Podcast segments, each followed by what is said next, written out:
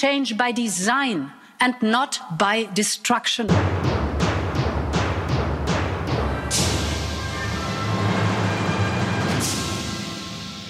Welkom bij Europa Mania en de officiële aftrap van het Europese politieke jaar. De Brusselse hoogmis, de troonrede van Europa, de Prinsjesdag voor de Europese federalisten.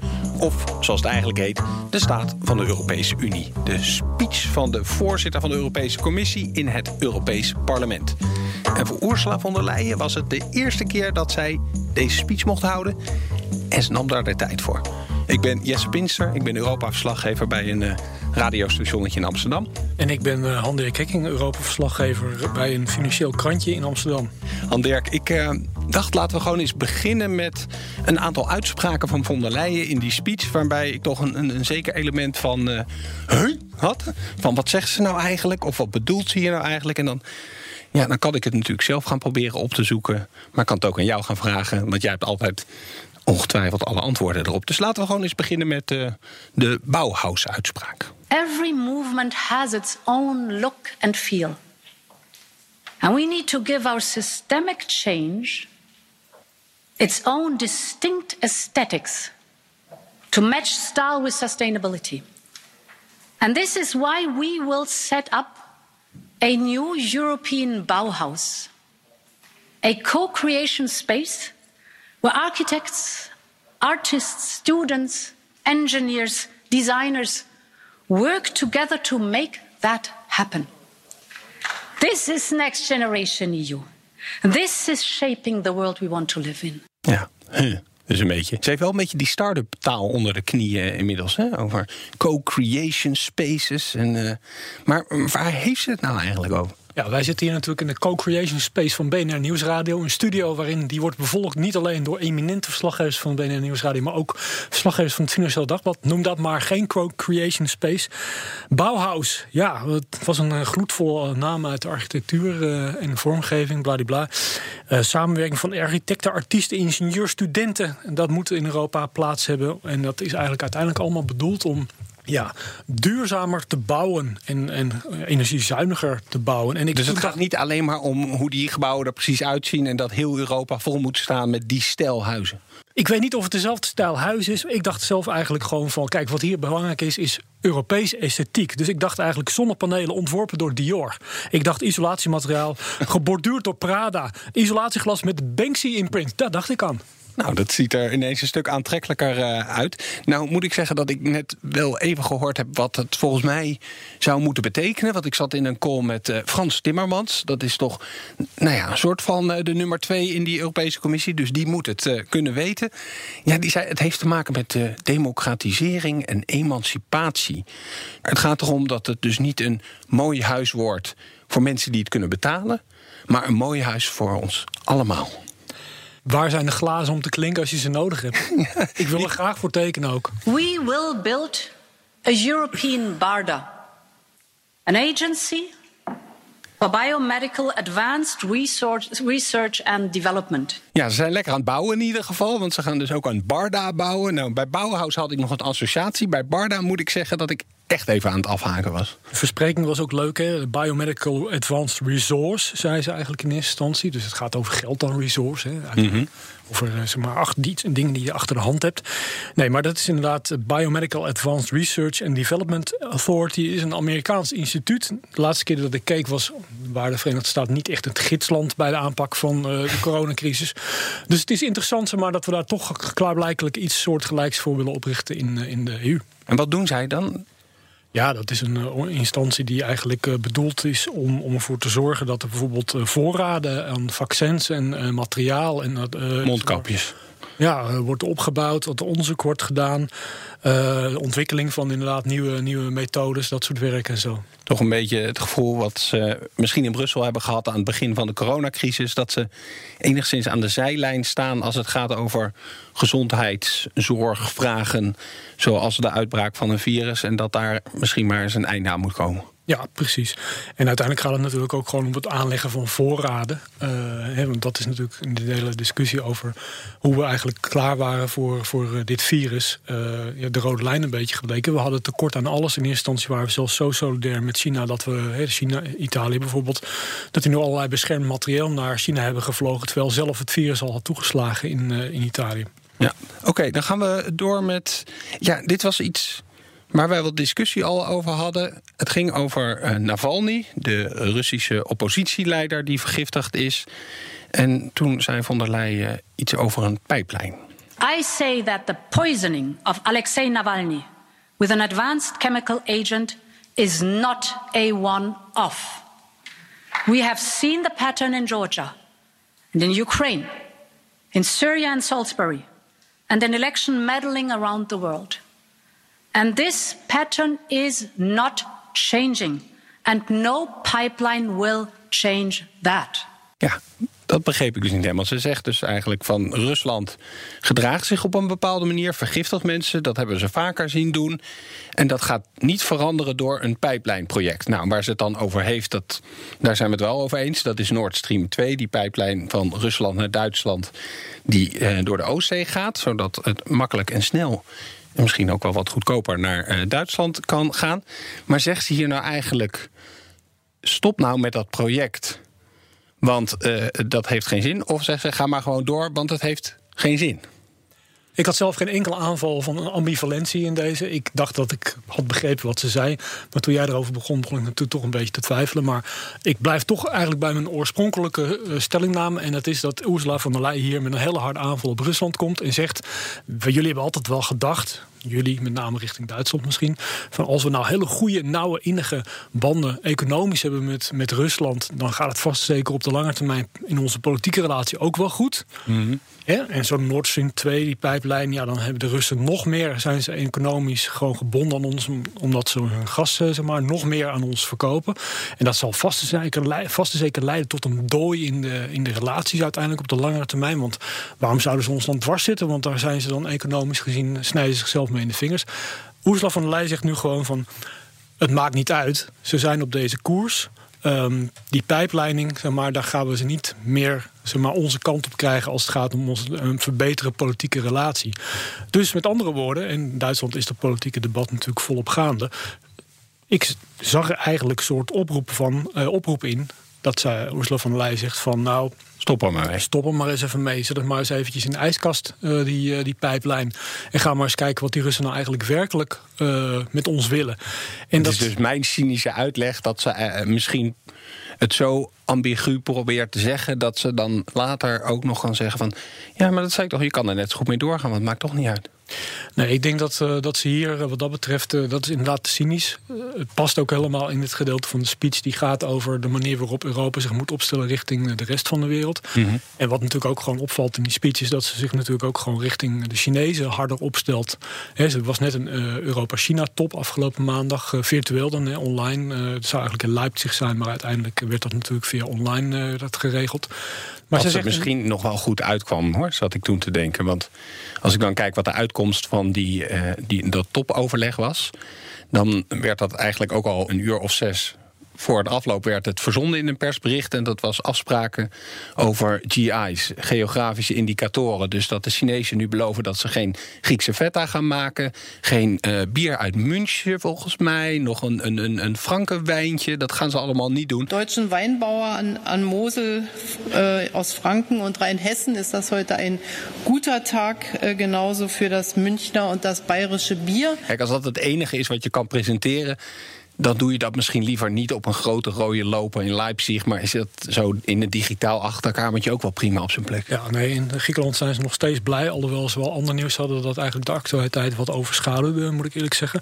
Maar ik denk uiteindelijk in de speech je gewoon dat uh, Ursula von der Leyen niet alleen naar Rusland een duidelijk signaal geeft. Uh, namelijk van uh, ga je nou maar gedragen. Um, ze zegt ook richting China: van als jullie nou echt wat met ons willen, dan moet je ook jezelf meer commenteren. Dan moet je jezelf meer laten zien. Dan moet je ook zelf meer concessies uh, gaan doen. He, ze noemt er nog uh, de onderdrukking uh, van de democratie in Hongkong. Ze heeft het nog over Oeigoeren. Dan ontstaat de volgende vraag. Hey, de cynicus in jou zou mij natuurlijk dan direct vragen van Hebben ze naar hun hoofd gegrepen in Peking of Moskou toen ze dit lazen, dan Dirk? Dat zou je dan kunnen vragen. Ja, ik had dat vooral bij het moment dat uh, het was volgens mij von der Leyen zei van we willen een investeringsakkoord sluiten met de Chinezen, want dan krijgen Europese bedrijven meer toegang tot de Chinese markt. En nou, daar zijn ze al heel lang over aan het onderhandelen en het zou mooi zijn als dat toch lukt voor het eind van het jaar. En toen zei ze tegen de Chinezen, maar dat moeten jullie dan doen, weet je, dat hangt allemaal van jullie af. En dan denk ik ja, maar dit is nou net een punt waarop jij heel erg de vragende partij bent. Dus ik weet niet of het zo werkt, die uh, onderhandelingstactiek van von der Leyen daar. Nou ja, kijk, ik denk uiteindelijk dat wat zij daar op tafel legt, is eigenlijk het uh, gevoel dat denk ik veel breder leeft in, in de EU. Dat op een gegeven moment het verhaal uh, van het bewegen richting China, het proberen te accommoderen van China, maar ook Rusland, dat, ja, dat de atmosfeer zeg maar, is veranderd. En dat mensen daar eigenlijk een beetje zat uh, van raken. Omdat ze zien dat het niet zo heel veel effect heeft. Dat inbedden van die twee nou, Rusland is geen grootmacht meer, maar niet onbelangrijk. China is wel een grootmacht. Maar het proberen in te bedden van die twee landen in een soort internationale structuur waarin je afspraken met elkaar maakt over handel, maar ook politiek misschien betere zaken met elkaar kan doen. Ja, dat werkt op dit moment gewoon onvoldoende. Dat is misschien wel een van de belangrijkste punten in de hele State of the Union van von der Leyen. Daar komen we straks nog eventjes op terug. We gaan nog even terug naar de, de he-momenten. Werden we im Rahmen van Next Generation EU eine europäische Cloud aufbauen auf der Grundlage von Gaia X. Ja. Even tussendoor, ze heeft het al de hele tijd, hè? De Next Generation EU. Even voor de mensen waar het een beetje weggezakt is, dat is het, het corona-herstelfonds eigenlijk, hè, zoals wij dat een beetje zijn gaan noemen. Ja, 750 miljard keiharde euro's. hey, maar het ging hier meer eigenlijk om, om die, die, die cloud en Gaia X, hè? Ja, ik dacht uh, Gaia X, dacht ik toen ik het voor het eerst hoorde, want ik hoorde het echt voor het eerst. Maar ja, ik bedoel, je hoort wel vaker, er is wel vaker jargon in Brussel waarvan je denkt van ik heb dat wel eens gehoord, maar Nee, zo komt dat dan niet in dit soort grote speeches terecht. Nee, nee, maar Gaia X, ik dacht dat het een DJ was of zo. Dat hij de, de, beste DJ van de wereld of zo. Meestal zijn Nederlanders dat, maar misschien dat er een nieuwe Nederlandse vrouwelijke DJ was die zichzelf Gaia en dan X noemde. Maar dat was niet zo. Gaia X is een Frans-Duits initiatief voor, gezamenlijke, voor het maken van gezamenlijke afspraken voor een Europese data-infrastructuur. En ja, normaal is het natuurlijk zo van als het gaat om big data, artificial intelligence, dan lees ik natuurlijk gewoon tot vervelens toe in het Financieel Dagblad en het horen tot vervelens toe op BNR Nieuwsradio dat Europa hopeloos achterloopt op het gebied van kunstmatige intelligentie. En dan ook nog zomaar als het gaat om het halen en het lezen en het begrijpen en het ja, ontwikkelen van beleid op basis van kennis en wetenschap en, en feiten die we uit data halen, dat Europa hopeloos achterloopt. Dat moet dus beter en vandaag, vandaar dus Gaia X. Nu we toch in die digitale hoek zijn beland, uh, er was ook nog een momentje dat het ging over het huren van fietsen. Een sichere Europese digitale Identität vorschlagen. Eine, der wir vertrauen und die Bürgerinnen und Bürger überall in Europa nutzen können, um alles zu tun, vom Steuerzahlen bis zum Fahrradmieten. Ja, we krijgen een uh, digitale Europese identiteit. We hebben misschien niet een echte Europese identiteit, maar digitaal moet die er dan wel gaan komen. Het is een soort, soort DigiD on steroids, denk ik dan. Want je kan dus zowel je belastingaangifte ermee doen als een fietsje huren. Nou, dat klinkt toch mooi. Even een totaal zijpad is. Maar de grap is natuurlijk met digitale fietsen, of met fietsen zoals je die kan huren digitaal. In Brussel bijvoorbeeld, dat die fietsen altijd van het laagste punt weer naar het hoogste punt gebracht moeten worden. Want mensen fietsen heel graag naar beneden, maar niet naar boven. Dus er is al een tekort aan fietsen bovenop de heuvel. En, nou ja. en het stroomt gewoon naar beneden, als het ware. Nou, dat is trouwens ook, nu we toch op dit zijpad zitten... je hebt natuurlijk al die, die kleine stepjes ook... Die nu, waar je echt over struikelt in, uh, in, in Brussel. Dat is ook een hele business, hè? om dat s'nachts op te gaan halen. Dan, ja, dan verzamel je ze allemaal in je achterbak... en dan breng je ze terug naar de laadstations... en dan krijg je daar een paar cent per fietsje of per stepje moet ik zeggen, uh, voor. En dan nou, ben je lekker centjes aan het verdienen zo midden in de nacht. Ja, kijk, je denkt dat het over wielen gaat en over je verplaatsingen. Maar uiteindelijk heeft Ursula van der Leyen hier gewoon keihard aangetoond... dat het gaat uiteindelijk om een digitale daad. Namelijk, je moet die dingen huren en dan heb je je digitale idee voor nodig. Hey, even los van al deze inhoudelijke dingen. Wat, wat is blijven hangen meer over de stijl? Weet je, het was toch von der Leyen die voor het eerst haar State of the Union deed. Ik zei in het begin al een beetje, duurde wat lang. Weet je, ik, ik kijk dan altijd uh, ABS, uh, Europe by Satellite. Daar wordt dat dan allemaal gestreamd. En er staan dan mooi van die tijdscodes van. En oh, nou, een half uurtje gaat het duren, die speeches. Ik denk, nou, dat, dat kan ik wel hebben. Maar uiteindelijk was het uh, bijna een hele voetbalwedstrijd dat ik daar heb zitten kijken. Met verlenging bijna. ja, het was uh, 1 uur en 17 minuten en 24 seconden, heb ik gezien. Hm. En uh, toen de voorzitter van de Europese Commissie ooit mee begon. Dat was, als ik het goed heb, uh, José Manuel Barroso, de Portugese voorzitter ja, van de Europese 2010. Commissie. Die begon daarmee en het was eigenlijk, lost hij daarmee ook een soort wens in van het Europese parlement, waarin uh, echte Europa parlementariërs, of eigenlijk echt Europeanen, zoals Dani Cohn-Bendit van de Groenen, die had jarenlang had hij al aangedrongen eigenlijk op dat de voorzitter van de Europese Commissie daar gewoon een wervend verhaal zou houden, een gloedvol strategisch verhaal over waar Europa dan toch wel weer zou gaan op inzetten. Het bijkomende voordeel was dat eigenlijk daarmee ook nog een keertje uh, de voorzitter van de Europese Commissie nog eens een keertje een praatje hield voor het Europese parlement. Het Europese parlement als de volksvertegenwoordiging van de Europese burger. Uh, dan ja, de voorzitter van de Europese Commissie scherp uh, kon ondervragen over de prioriteiten zoals die werden gesteld. Klinkt een beetje als een feestje voor het parlement en de commissie. Uh. Ja. Zo formuleert. Ja, en of het een feestje voor Barroso werd, dat, wij, dat waag ik te betwijfelen. Dat was echt verschrikkelijk zoals hij werd afgezaagd. Jonker was wel leuk. Jonker, maar kijk, dat is uiteindelijk hebben we nu langzaam maar zeker komen we eigenlijk naar het punt waar ik eigenlijk naartoe zou willen. Het is natuurlijk gewoon heel interessant om te zien waar Ursula von der Leyen in 1 uur en 17 minuten en uh, 24 seconden uh, op wil inzetten met Europa. Alleen ze gaat er natuurlijk niet alleen over. Het gaat er ook over dat wat het parlement vindt en met name ook wat de lidstaten hier gewoon eigenlijk van, van willen maken. Die altijd een beetje de zwarte piet krijgen hè, in dit soort uh, speeches. Van, ja. uh, op een gegeven moment ging het over buitenlandbeleid. Weet je, dan moeten we toch eens een keer af van die unanimiteit. En dan, nou, dan zie je het vingertje richting de lidstaten. Van, als jullie zeggen dat het langzaam gaat in Brussel, dan komt dat eigenlijk door jullie de hele tijd. Dus jullie nou eens wat meer gaan doen of, of wat minder, dan gaat het allemaal een stuk beter worden. Een hele veilige plek om dat te zeggen bij het parlement, zou ik willen zeggen. Want inderdaad, het parlement is natuurlijk een soort natuurlijke concurrent voor de lidstaten, met name als het gaat om het ontwikkelen van uh, beleid. Um, het was zoals het was. Het was een opsomming van uh, de ambities van Ursula von der Leyen in haar eerste speech. En ze heeft heel veel ambities. En er is ook heel veel aan de hand in Europa. In die zin was het heel. Het was misschien wel logisch dat het ook even duurde. Ze, ze probeerden heel compleet te zijn, maar omdat ja. er ook veel is. Net als Juncker's speech in 2015, hoogtepunt van migratiecrisis. Nog een beetje de nasleep, ook wel, nou niet eens nasleep trouwens. Ook nog wel het hoogtepunt van de economische of de eurocrisis op dat moment. Dan begrijp je, ja, dan heb je misschien ook wat meer tijd nodig. Kijk, uiteindelijk doe je het met dit soort dingen. Zelden doe je het echt goed hè, voor het parlement of voor de lidstaten of voor de burger of voor, zelfs voor de commissie. Juncker die heeft inderdaad zo'n speech gegeven op een gegeven moment. waarin hij ook zelfs het einde van Europa aankondigde. Mm. als er nu niet echt grote hervormingen plaats uh, zouden hebben. De speech van de laatste kans. De laatste kans, inderdaad. Um, van der Leyen doet eigenlijk in deze speech. Ja, biedt ze gewoon een enorme ruiker aan verschillende bloemen van beleid dat zij denkt te gaan kunnen ontwikkelen. Uh, ook in het licht van de enorme uitdagingen die er zijn. Maar ja, uiteindelijk, zoals ik al zei, je doet het nooit goed. Het betekent gewoon, enerzijds is het zo van als je heel zakelijk, kort en zakelijk bent, dan missen ze in het Europees Parlement visie en toekomst, uh, een toekomstblik.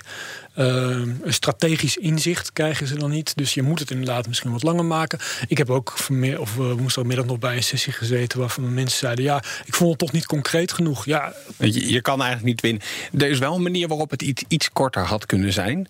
Dat is namelijk als ze iets minder pauzes zou laten vallen tussen alle dingen die ze zegt. En dat is sowieso, hè, ze heeft een beetje een. Um, alles wordt op het, dezelfde, met dezelfde intensiteit ongeveer gebracht. Dus ik zat nog een beetje zo terug te luisteren. Ik was er nou een moment dat ze zeg maar, nee, misschien wat naar onder of, of naar boven ging. Van weet je, hier, hier horen we de passie van deze Duitse politica. Ik, misschien dit moment. LGBTQI-free zones are humanity-free zones. And they have no place in our union. Ja, ook niet helemaal, maar ik had toch het gevoel dat het daar wel echt zoiets had van die, die, die, die homo, lesbienne vrije plekken die Poolse steden aanwijzen. Dat is dat vindt ze echt verschrikkelijk. Nou is dat misschien ook niet het moeilijkste punt om verschrikkelijk te vinden. Maar ik meen inderdaad toch in, dat, in die opmerking meen ik toch enige passie inderdaad uh, te ontwaren. Uh, er was natuurlijk ook weer voor de mensen die Polen en Hongarije graag door de mangel halen uh, vanwege de inbreuk op de rechtsstaat in die landen, was dat natuurlijk veel te weinig. Maar daar hoorde je von der Leyen gepassioneerd inderdaad praten over iets dat ze, ze afwijst. Um, ja, er zaten misschien een beetje te weinig momenten uh, in, uh, in die speech. Uh, er waren ook mensen die zeiden van waarom moet het allemaal zo lang? Want onze troonrede was immers ook maar gewoon iets van, nou laat pak een beetje 20 minuten. 20 minuten 51 als ik het helemaal precies klok. En een troonrede van 2524 woorden van Willem-Alexander. Terwijl Ursula von der Leyen toch echt 8179 woorden nodig had in 1 uur 17 minuten en hoeveel seconden? 24. Heel goed, Jesse. Ja. maar Er zijn natuurlijk mensen die zeggen: we moeten het nou allemaal zo lang. Dat is toch ook gewoon een teken van uh, grootsheid dat ze daar gaan zitten praten. En dan snel de naam van Castro erachteraan plakken. Ja, het is de godverdikke met de Europese Castro. Mevrouw van der Leyen heeft een toespraak uh, gehouden van Castro-achtige formatie, uh, moet ik zeggen. Maar het werd verteld in een sprookjesvorm. Ja, nee, die Epping die heeft het erover van dat het. Nou ja, Fidel Castro die neemt. Ja, maar kijk, de door Epping bewonderde en bewierookte Donald Trump, wie kent hem niet, die sprak gewoon vorig jaar in maart 2019 voor de Conservative Political Action Conference sprak hij twee uur en twee minuten. En als jij dan tegen mij zegt van ja, misschien had ik al allemaal korter gekund hebben die van der Leyen. Ik denk bij Trump ook, want die man herhaalt zichzelf tot vervelens toe. Dat had ook gewoon een kwartier kunnen zijn. Maar goed, die Trump is nog steeds gewoon een armzalige pruts in vergelijking met Hugo Chavez. God hebben zijn ziel. De voormalige sterke man in Venezuela. In 2012 klokte hij 10 uur voor een speech. In 2007 deed hij het 7 uur lang. In zijn opvolger Maduro. Ja, het is toch ook gewoon alles minder in Venezuela tegenwoordig. Dus, maar die deed het ook gewoon tegenover de VN in 2017, drie uur. Ja, en dan gaan we nog eventjes terug naar Fidel Castro. In 1960 eh, ging uh, Fidel Castro, sprak hij de VN toe. No se puede hablar de paz. En nombre de decenas de millones de seres humanos que mueren cada año de hambre o enfermedades curables en todo el mundo. No se puede hablar de paz. Dat was een speech van 4 uur en 29 minuten. Hij dacht, dat kan ik nog even, dat record zet ik wat scherper. Um, in eigen land in 1998, 7,5 uur. Basta ya de palabras. Nog eventjes naar de inhoud. Het belangrijkste nieuwsfeit lag al lang op straat. Dat ging over het klimaat. We need to go faster and we need to do things better. We looked in depth in every sector to see how fast we could go and how to do it in a responsible, evidence based way. The European Commission is proposing to increase the 2030 targets for emission reduction to at least 55%. Dit is veel meer dan alleen maar een beetje boekhouden. Want je zou zeggen, 2050 moeten we klimaatneutraal zijn. Ja, dan zitten er wat tussenpunten tussen het moment van nu en 2050. Maar het feit dat ze nu dit tussenpunt op uh, 2030, dus over 10 jaar, hebben gezet, dat brengt toch wel iets teweeg brengt uh, teweeg dat er, eh, zoals Ursula von der Leyen zelf zei, 170 bedrijven zich uh, juichend aan haar kant hadden opgesteld. Ja, ik heb die lijst even zitten bekijken. En dat, dat is natuurlijk mooi en aardig. Nederlandse bedrijven die ik ertussen zag, NS volgens mij, DSM. Maar ja, dan die. Want ja, als je klimaatverandering denkt, dan denk je toch aan vervuilende bedrijven zoals Shell of Tata Steel. Die, die vind je niet, niet daartussen hoor. Ik vond nogal, nogal een claim om dat te zeggen. Het bedrijfsleven steunt ons. Ja, nou dat bleek ook inderdaad niet uh, na de speech. Dat inderdaad de industrie, dus met name de staalindustrie en ook de auto-industrie overigens, dat die natuurlijk gewoon uh, zei van, en ook de Duitse werkgevers, de BDI, Duitse VNO-NCW, die gewoon klaagden van ja, maar dit gaat allemaal veel te snel en hier, hierdoor krijgen we extra uitvallers. Wat ik wel interessant vond was Timmermans, die zat in een uh, WebEx dus een, een, een call met uh, Nederlandse journalisten. En, in bijzin liet hij dan vallen van. Uh, de, vraag was eigenlijk: uh, gaat hij ook zeggen van er moet een einde komen aan de verbrandingsmotor? Gewoon geen benzine- en dieselauto's meer. Nou, dat zou hij niet gaan doen. Dat had hij ook gisteren. En we spreken nu donderdag, dus op woensdag, de dag dat die speech was, had hij dat ook verteld aan de Duitse auto-industrie. Die zitten dus werkelijk op de dag zelf alweer bij de verantwoordelijke eurocommissaris om hierover te praten. Het grappige was dat eigenlijk aan het begin van de week de Europese auto-industrie eigenlijk al ja, een beetje, aan het voorsorteren was. Ja, voorsorteren, het terrein rijp aan het maken was. Bouwrijp eh, zou ik bijna willen zeggen. Bouwhuisrijp misschien wel. Een beetje de weg aan het asfalteren. Ja, precies. Voor uh, ja, de rampspoed die de sector gewoon natuurlijk gewoon te wachten staat. En wat, hoe deden ze dat? Het ging niet zozeer van uh, hey, pas op met die milieudingen. Dat was voor later in de week. Mm. ze zeiden van hey, die Brexit-onderhandelingen gaan helemaal mislukken. En dat betekent dat, dat er gewoon 110 miljard schade op de Europese auto-industrie afkomt. Wat gaat u eraan doen? En twee dagen later zitten ze ineens in het kantoor van de heer Timmermans. Zo is het. Nou, dat is toch mooi. Hey, uh, de, die, we kunnen het heel lang gaan hebben over die klimaatplannen. Brexit. Ja, Brexit laten we gewoon even aan Connor. Oké, okay, yes, Ja, ik, ik zorg dat het erin komt. We will be governed by science and not by mumbo jumbo and not by mumbo jumbo. By science and not by mumbo jumbo. Hi Connor. Hi Jesse. Hi. Hey, natuurlijk had de commissievoorzitter von der Leyen in haar speech nog een boodschap aan de Britten. Maar voordat we daar komen, moeten we het eventjes hebben over schapen. Wel leuk om eens een keer in de context van de Brexit het niet over vissen te hebben, maar over schapen. Jawel hè, ja, het was uh, een tamelijk, uh, tamelijk bizar bericht uh, deze week. geschreven door Tony Connolly, dat is een goed ingevoerde Europa-verslaggever van de Ierse publieke omroep. Een soort van Ierse Jesse Pinster eigenlijk. En die heeft... Ik heb niet voor de publieke omroep. nee, daar heb, je, daar heb je een goed punt. Maar uh, het wel ongeveer wat, uh, wat jullie doen natuurlijk. Um, maar uh, hij, heeft, hij heeft even een aantal zaken over die Internal Market Bill. Hè, die, die wet waarmee ze dus eigenlijk de EU-afspraken buiten boord willen gooien. En die potentieel ook internationaal rechten breekt. Heeft hij even mm-hmm. doorgelicht. En daar zat één heel klein dingetje in wat toch al wel bijzonder was. Want ja, wat gebeurt er als er, uh, als er een schaap de Ierse grens oversteekt? Ik denk niet zo heel veel eigenlijk. Nee, maar de Britse regering heeft er wel bij stilgestaan. Want het blijkt, uh, volgens uh, meneer Connolly, dat er op een gegeven moment uh, uitgezocht is of het mogelijk was om met gezichtsherkenning schapen te trekken aan de Ierse grens. Dan zou, zou alles, dan is die hele grenskwestie in één keer opgelost. Want ja, het belangrijkste natuurlijk dat die schapen aan de juiste kant blijven. En waarom? Wat, maken, wat maken die paar schapen nou uit die door die weilandjes heen wandelen en dan misschien van Ierland naar Noord-Ierland wandelen. Ja, ik denk dat dat toch wel weer geldt als, als goederen. Hè? Want dat, dat zijn dan iemands schapen. Mm. Uh, ja, die schapen zelf die zullen daar misschien anders over denken. Maar een aantal boeren uh, hebben daar dan toch uh, een claim over. En ik, ik denk dat je op dat moment gewoon toch wel illegaal vlees of illegaal vee aan het invoeren bent. Op het moment dat op die, die ellenlange grens dat die schapen even de overtocht maken. Je, doet me denken aan een, een verhaal eerder over een, een koe die Servië was ingewandeld, waardoor die de EU was uitgewandeld. En dat was ook een, een, een hele saga, werd dat, omdat die, ja, het had ook te maken met of die dan wel of niet afgeschoten mocht worden, volgens mij. of, dat uh, kennen, dat nou, ik, afgeschoten wordt. Uh, ik, uh, nou, ik weet de details niet meer, moeten we nog eens een keertje op terugkomen. Komt vast een gelegenheid om, om, om deze koe nog eens de, de podcast in te slepen, natuurlijk. Mm -hmm. um, Oké, okay, dus dit, dit herken het schaapplan, dat zal uiteindelijk toch niet uitgevoerd worden, begreep ik. Hè? Nee, ze hebben het overwogen, maar um, ja, ik zag, ik zag de, de, de, mensen op Twitter ook al, uh, uh, gingen er ook al aardig op los. A, die techniek bestaat volgens mij helemaal niet. Al is er een, natuurlijk een Chinese firma die zich daar wel mee bezig, uh, bezighoudt met dat soort dingen. Waar je misschien wel heel veel geld mee zou, zou kunnen verdienen.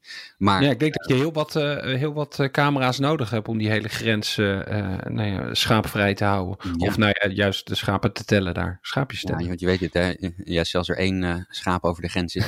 ja, ja, ja, ja. Hey, uh, maar je refereerde zelf al eventjes aan uh, de grote kwestie die nu op tafel ligt. Die, die internal market bill, die die Europese afspraken gaat ondermijnen. wat is even de laatste stand van zaken? Ja, het uh, Lagerhuis heeft uh, in eerste, uh, de eerste hoorde is genomen. zeg maar. Het Lagerhuis heeft, heeft ingestemd met, met de eerste schaap is over de dam. De eerste schaap is over de dam, inderdaad. um, en dat wil eigenlijk zeggen dat ze er nu over gaan verder gaan debatteren. En dan komen er allerlei amendementen bij. Boris Johnson had er op zich wel een aardige meerderheid voor. Hij heeft natuurlijk een gigantische meerderheid in het parlement Mhm. sinds de afgelopen verkiezingen. Maar het was ergens rond de 77 man uit mijn hoofd die, eh, die hij mee, eh, als meerderheid mee had eh, hierin. Maar er komen dus nog allerlei debatten, er komen nog allerlei amendementen voordat die, die wet echt wordt aangenomen. En dus ja, eigenlijk net als een, een jaar geleden zouden we in theorie weer lange avonden naar het Britse parlement kunnen kijken. Ja, dat zouden we in theorie eh, kunnen doen. Er kwam overigens nog eh, een klein stemadviesje vanuit Brussel tijdens de, de, de staat van de Unie-speech van von der Leyen. En ja, ze gebruikte daar de woorden van de Britse oud-premier Thatcher voor. I remind you of the words of Margaret Thatcher. I quote Britain does not break treaties. It would be bad for Britain, bad for relations with the rest of the world, and bad for any future treaty on trade. End of quote. This was true then, and this is true today.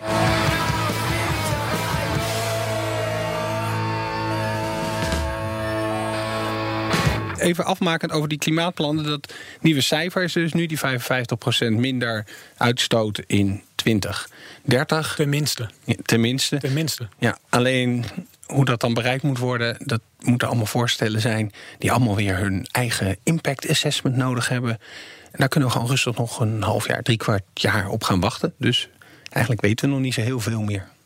Nee, maar we kunnen ondertussen wel gewoon onze eigen bouwhuisomgeving alvast ontwerpen. Ja, laten we gewoon focussen op Bauhaus. Maar we gaan nog heel eventjes de, de, de buitengrenzen over. Eh, jij stipt het al even aan dat het natuurlijk ook over eh, China ging. China is a negotiating partner, an economic competitor, and a systemic rival. Ja, was eigenlijk in 2019 ook al vastgesteld in de China-strategie. Maar het wordt hier nog eventjes herhaald. Turkije, Turkey is and will always be an important neighbor. But while we are close together on the map, the distance between us appears to be growing. Ja, klinkt ook nog niet heel erg lekker. Dan als we naar Amerika kijken. We need change by design and not by destruction of our international system. Destruction of our international system. Ja, Nou, er misschien ook wel een verwijzing naar andere landen. Misschien ook wel dat punt over China wat je al eventjes maakte. Ja. Maar maar dit gaat natuurlijk heel erg over eh, bijvoorbeeld de Wereldhandelsorganisatie, die eigenlijk op sterven na dood is. Omdat de Amerikanen aanstelling bijvoorbeeld van rechters eh, ja, eigenlijk blokkeren. Waardoor als er geschil is, wat de WTO dan heeft, een geschillenbeslechtingssysteem, dat functioneert eigenlijk amper meer omdat er gewoon te weinig rechters zijn. En dat is nou juist iets waar we internationaal gezien natuurlijk in het verleden in zekere zin trots op konden zijn. Dat we als we geschillen hadden, dat we dat konden voorleggen. Bijvoorbeeld over de staatssteun aan Boeing en aan de staatssteun aan Airbus. Ja, er werd jarenlang over gesoebeld, maar uiteindelijk lag daar gewoon een uitspraak. En werd gezegd van jullie hebben onterecht staatssteun zoveel gegeven. Ga het eens even remediëren in slecht Nederlands. Zover kunnen we nu niet meer komen, omdat uiteindelijk uh, ja, WTO effectief zeg maar, met één voet in het graf uh, staat. Ja, en dat was in ieder geval nog een, een organisatie waarin je hopelijk handelsoorlogen kon voorkomen. En dat, uh, ja, dat lukt nu ook daar in ieder geval uh, niet. Maar daar zat ook het woordje design en not destruction in. En volgens mij was dat misschien wel de kernboodschap van von der Leyen in haar speech. En dat zei ze eigenlijk al, ik denk na twee minuten of zoiets. Dus ze had het, ze had kort kunnen houden. This is our opportunity to make change happen by design and not by disaster or by diktat from others in the world. To emerge stronger by creating opportunities for the world of tomorrow and not just building contingency, contingencies for the world of yesterday.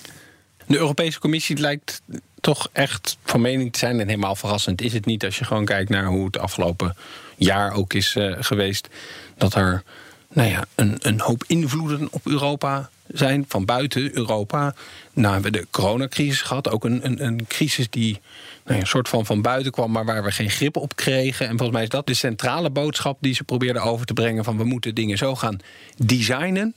Dat we dat zelf allemaal onder controle hebben. Niet vergast worden. Of het nou door Poetin is, door Xi, door Trump of door een virus. Nee, klopt. We moeten niet passief afwachten en uh, ja, eigenlijk achteroverleunen tot we gewoon te horen krijgen van anderen wat we zouden moeten doen en hoe de wereld in elkaar steekt. Breekt ook wel een zekere ambitie eh, uit uh, in wat Van der Leyen voor ogen heeft. Tegelijkertijd, dan krijg je toch alweer de Europamania disclaimer van Jesse Pinster en Erik Hekking. Ze gaat er niet altijd over. Nee, het is maar afwachten of alles wat ze wil ook werkelijk gaat gebeuren. En dat wordt dan meestal niet in het Europees parlement bepaald, maar in de hoofdsteden. Zo is het. We bouwen een nieuwe stad. We bouwen een nieuwe stad. We bouwen een nieuwe stad. We bouwen een nieuwe stad. En daarmee zijn we aan het einde gekomen van deze aflevering van Europa Mania. Dankjewel voor het luisteren en tot de volgende week.